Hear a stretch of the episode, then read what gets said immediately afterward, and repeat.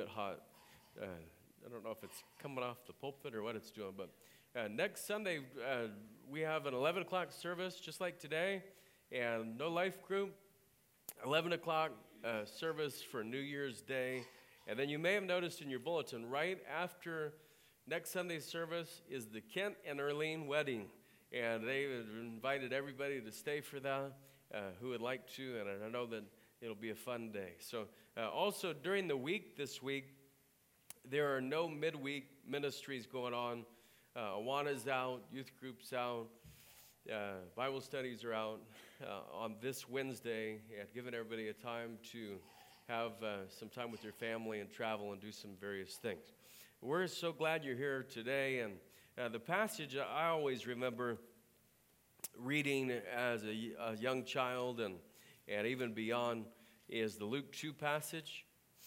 And we're going to read that this morning. We're going to read verses one through twenty. If you're physically able, uh, I ask you to stand this morning for a reading on this Christmas morning. Luke chapter two. And it came to pass in those days that there went out a decree from Caesar Augustus that all the world should be taxed. And this taxing was first made when Cyrenius was governor of Syria.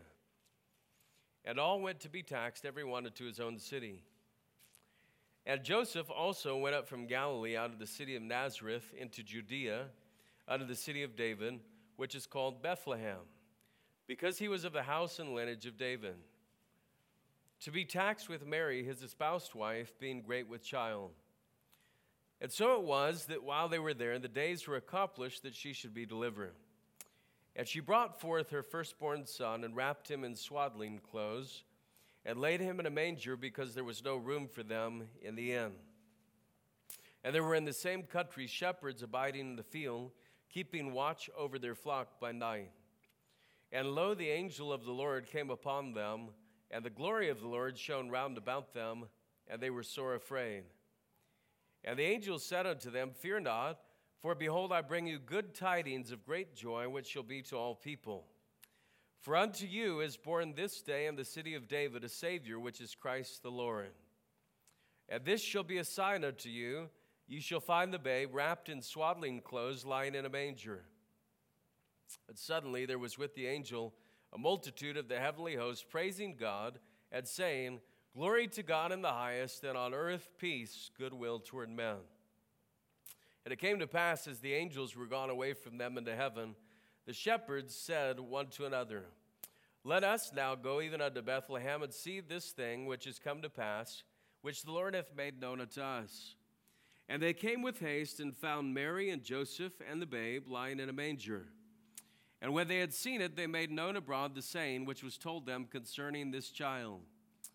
And all they that heard it wondered at those things which were told them by the shepherds. But Mary kept all these things and pondered them in her heart. And the shepherds returned, glorifying and praising God for all the things that they had heard and seen as it was told uh, to them. Today we're going to talk about uh, the birth of Jesus and close out our series, Call His Name Jesus, and let's pray together. Father in heaven, we thank you for the opportunity to be here on this Christmas Sunday. We thank you for the gift of Jesus Christ given to all the world. We thank you that God loved the world so much that he gave his only son for each of us. And I pray today that you would help us to personalize and to uh, take in what you would have for our lives. We ask these things in Jesus' name, amen. Thank you. You may be seated. You know, the birth of Jesus Christ is such a significant event that it is the dividing point of human history. And uh, if you even think of how it's phrased, uh, the dividing point of human history, uh, it is called B C in history, is before Christ. And uh, you may note that some secular historians have now changed it to B C E, which is before Common Era. And so they're trying to, you know, rewrite history and take Christ out of that. But A D also means Anno Domini, the year of our Lord, in the year of our Lord. And, and so time itself is divided by the significance of the event that we're celebrating today.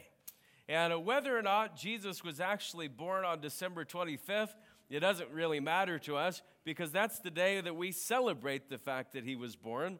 And it's kind of like uh, you. Some sometimes you have people who uh, come from an orphanage, or they come from another country, or they come from a different situation, and they don't know the exact day that they were born. And uh, so what that means then is you just everybody in the family says, "Okay, we can never celebrate your birthday." No, they pick a day and they say, "This is going to be your birthday. We celebrate every year." And uh, don't pick February twenty-ninth. Okay, anybody, anybody, anybody have a leap birthday? Any leap day babies? Your grandbaby, leap day birthday? And uh, so when she's four, she'll really be sixteen? Yeah, so that's that's always a fun thing. But Jesus divided human history at, at such a point that it's significant, because when you think about it, the dividing point in human history is not when Julius Caesar was born. It's not March fifteenth, forty-four B C, when Julius Caesar was killed on the steps of the Roman Senate. That would be a nice dividing point for human history. You know, there's no earthly ruler who has been famous and filled with accomplishments that has ever caused the dividing point of human history. There's only one. And he came as a baby in a manger, completely changed the world, even the universe, just by his presence. John uh, chapter one and verse number fourteen describes how the Word became flesh and dwelt among us, and we beheld his glory, that same glory that was announced by the angels to the shepherds. Glory to God in the highest, peace on earth, goodwill toward men. This morning I want to quickly go through the parts of, of this Christmas story that are so significant. And uh, let's talk first about the providence involved. The providence. When you think of the detailed prophecies about Christ in the Old Testament and the manner in which they were fulfilled in the New Testament, it's really staggering to consider God's providence. And, and I want to just take one for instance here. I don't want to go through the whole prophetical record this morning and and bog you down in a bunch of details. You should study that for yourself. It's just an amazing thing. But I want to take one item. The fact that the Messiah would be born in Bethlehem. It was prophesied by a guy named Micah the Morishthite, right? And it was prophesied seven hundred ten years before Christ. And it said that Jesus would be born in Bethlehem. Now, we know that Joseph and Mary and their involvement here, they both lived in Nazareth of Galilee. And that's where the child would have been born. But, strangely enough, a tax decreed by a pagan emperor named Caesar Augustus forced them to leave their home city of Nazareth and to travel to what was known as the city of David, a sleepy little village called Bethlehem. Nazareth was seventy miles from Bethlehem, if you were a bird. It was probably ninety miles if you took roads. And I realized that that's only an hour and a half in a car, but it's a heap longer than that when you're walking. Yeah, how many of you ladies would like to walk ninety miles when you're nine months with child? Uh, does it sound, sound gray? Or even better yet, yeah, some of the stories say that she rode on a donkey. Can you imagine riding on a donkey when you're nine months with child? Uh, all day for several days. And, and so they made this journey uh, just to get to Bethlehem. And, and think of it, if you're going to plan a conspiracy theory, you have to have willing participants. Right? How do you suppose you get Caesar Augustus to play his part in getting this Hebrew couple to go ninety miles for a baby to be born in the prophesied place? Answer, you don't. Only the providence of God does that. And the providence of God is prominent in the birth of Jesus at every turn, at every station, no matter how you look at it, the providence of God is involved. But then we notice the participants. Yeah, the participants are, are very interesting. And when we think of the Christmas story, sometimes we get things jumbled around, and it's mainly because we have pictures created in our minds that go beyond the scriptural account. And uh, also, I think many details have been imagined by Christmas carols and by the introduction of Santa Claus and all the different things that go with Christmas. And I hate to mess up anyone's Christmas, but there wasn't really a little drummer boy uh, present at the birth, okay? Not, not sure about that one. We aren't sure if there were really three kings of Orient. There could have been many more. There could have even been less. We do know that they brought three gifts. Uh, the traditional donkey and ox and lamb aren't even in the bibl- biblical account. Of, that's not really far-fetched. They were in a manger uh, in a stable, right? But we do have a unique collection of contributors who did find their way onto the pages of Scripture and who did find their way into the Christmas story. Obviously, Jesus is the focal point, the babe lying in the manger. Mary and Joseph were definitely there, and we've talked about their lives the past couple of Sundays in our series. And then we look at the role of the angels. And uh, the angels uh, were definitely and heavily involved in this, from before the conception of Jesus Christ all the way through to his birth and even after his birth, announcing that he would, had arrived. Uh, I like to think of the shepherds and to think of Uh, what a night that must have been for them, as they are on third watch in the middle of the night. And it's a time when everybody's sleepy. And if you've ever worked third shift much, you know what it's kind of like. Can you imagine working third shift in the middle of a field, uh, surrounded by sheep covered by wool, right, that are soft? Yeah, they're kind of snoozing along, and And all of a sudden, these, the angel comes and appears before the shepherds and, and really uh, changes not only their night, but the entire course of their lives. And uh, they run together uh, to the side of, of the manger. Later, uh, the account in Matthew chapter two of the wise men. And they didn't come here to the stable. They came to a house. Uh, and Jesus was almost two years old when they came. But to read the account of what happened with them as they followed a star. And uh, they're so uh, interested in Jesus Christ being born, the Messiah being born, that they would be guided by something in the heavens that would show them that he would be born. And uh, you have to be pretty wise to even figure any of that out, right? I mean, how many of you can point to all the stars in the Little Dipper on a clear night? Right? It's tough for us to even figure some of that out. And they, they were guided by a star. And what an interesting thing that is. Later in Luke chapter two, we find a, a saint named Simeon who comes to bless the Christ child. And then a, a widow who was very late in age who comes to bless the Christ child. Her name was Anna. And, and so the, the characters involved and the principles involved, the personalities involved in the Christmas story are wonderful. But then I want to talk about the peace. The peace that was cried out in verse number fourteen by the angel. Glory to God in the highest, and on earth, peace. Now there's a difference between on earth peace and world peace. Right? A world peace, by the way, hate to blow anybody out of the water. It's never going to happen.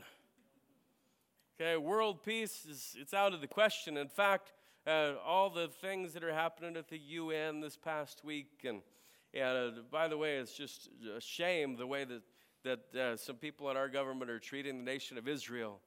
But, you know, there's not going to be peace on this earth until the Prince of Peace comes back on the scene. And so you can just mark that down. And the news, uh, they're always going to try to talk about, we're trying to get peace in the Middle East. There's never going to be peace in the Middle East and, until the Prince of Peace comes. But peace for the world, peace for our families, peace for people is different than what is being proclaimed here. And uh, so let's talk about this peace for just a minute. You know, during the reign of Caesar Augustus, this reign that Jesus would be born in, and well into the second century, there was a period of relative peacefulness in the Roman Empire known as the Pax Romana. And it was into this era, or this time period, that Jesus Christ was born in Bethlehem. But more than Pax Romana, the peace of Rome, more than a peaceful reign desired by the Jews, who were looking for a Messiah to usher in a thousand-year reign of peace. More than that, there is this peace that was brought by the Christ child, a peace between the eternal God and humanity itself. And through him, we can have peace with God the Father. When we talk about a peace that passes understanding, we aren't saying that you got all the Christmas presents you wanted, right? That's not what that's about.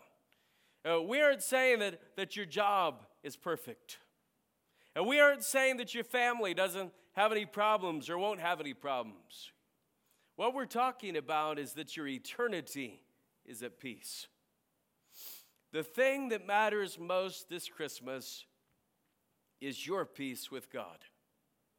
And Romans five, verse number one, says that through Jesus Christ, we can have peace with God the Father. We who have been declared unrighteous, who have been declared sinners by nature and by choice, can have peace with God the Father through Jesus Christ. And that's what the angels proclaimed. When they said peace on earth, they didn't mean that there was never going to be another war on the earth. If you've read history at all, there have been a few, right? And there's always one brewing somewhere. They're talking about the peace between humanity and God the Father. And so that was the peace. I'd like to close, though, today with the pondering.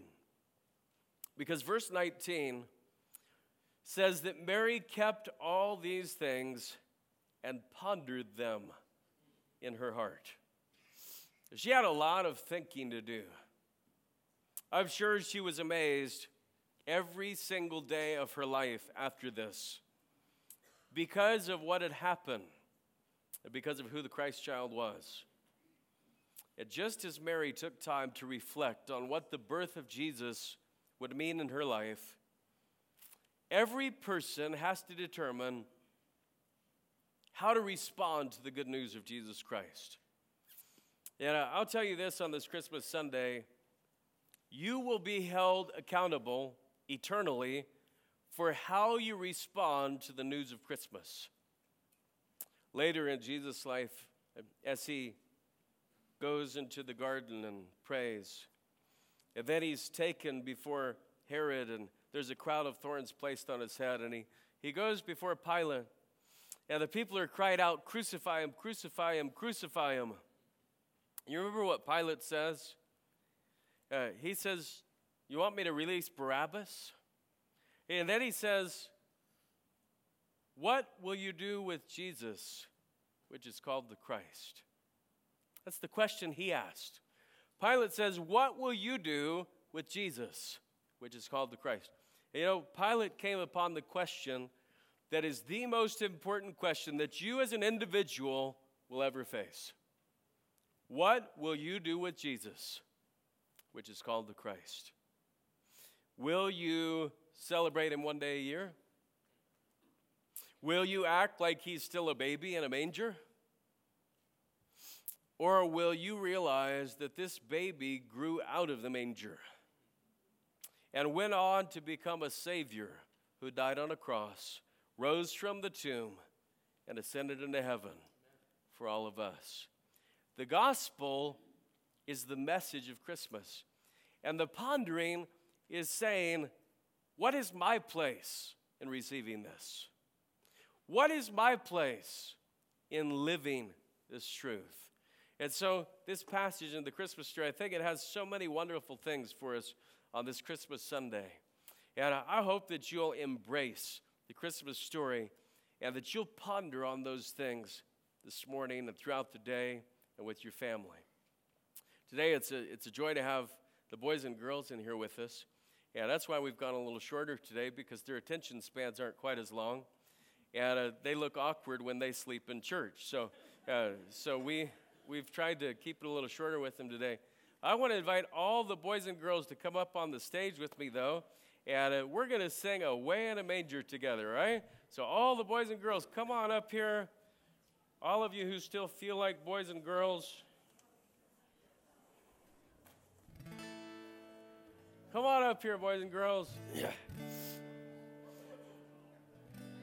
Come on, come on right up on the stage, yeah? We're going to sing Away in a Manger. There they come, there they come. This is awesome. Come on up, Doc. Come on, Doc. Here we go. Come on, guys. Spread out. Here we go. Beautiful, beautiful, beautiful. All right. Come on over, girls. All right, guys. You ready? Away in a manger, no crib for a bed. The little Lord Jesus laid down his sweet head. The stars in the sky looked down where he lay. The little Lord Jesus asleep on the hay. Hey, let's try it again. You sing it with them this time. Here we go. Away in a manger, no crib for a bed. The little Lord Jesus laid down his sweet head. The stars in the sky looked down where he lay. The little Lord Jesus asleep on the hay. Hey kids, let's sing. We wish you a Merry Christmas. We wish you a Merry Christmas.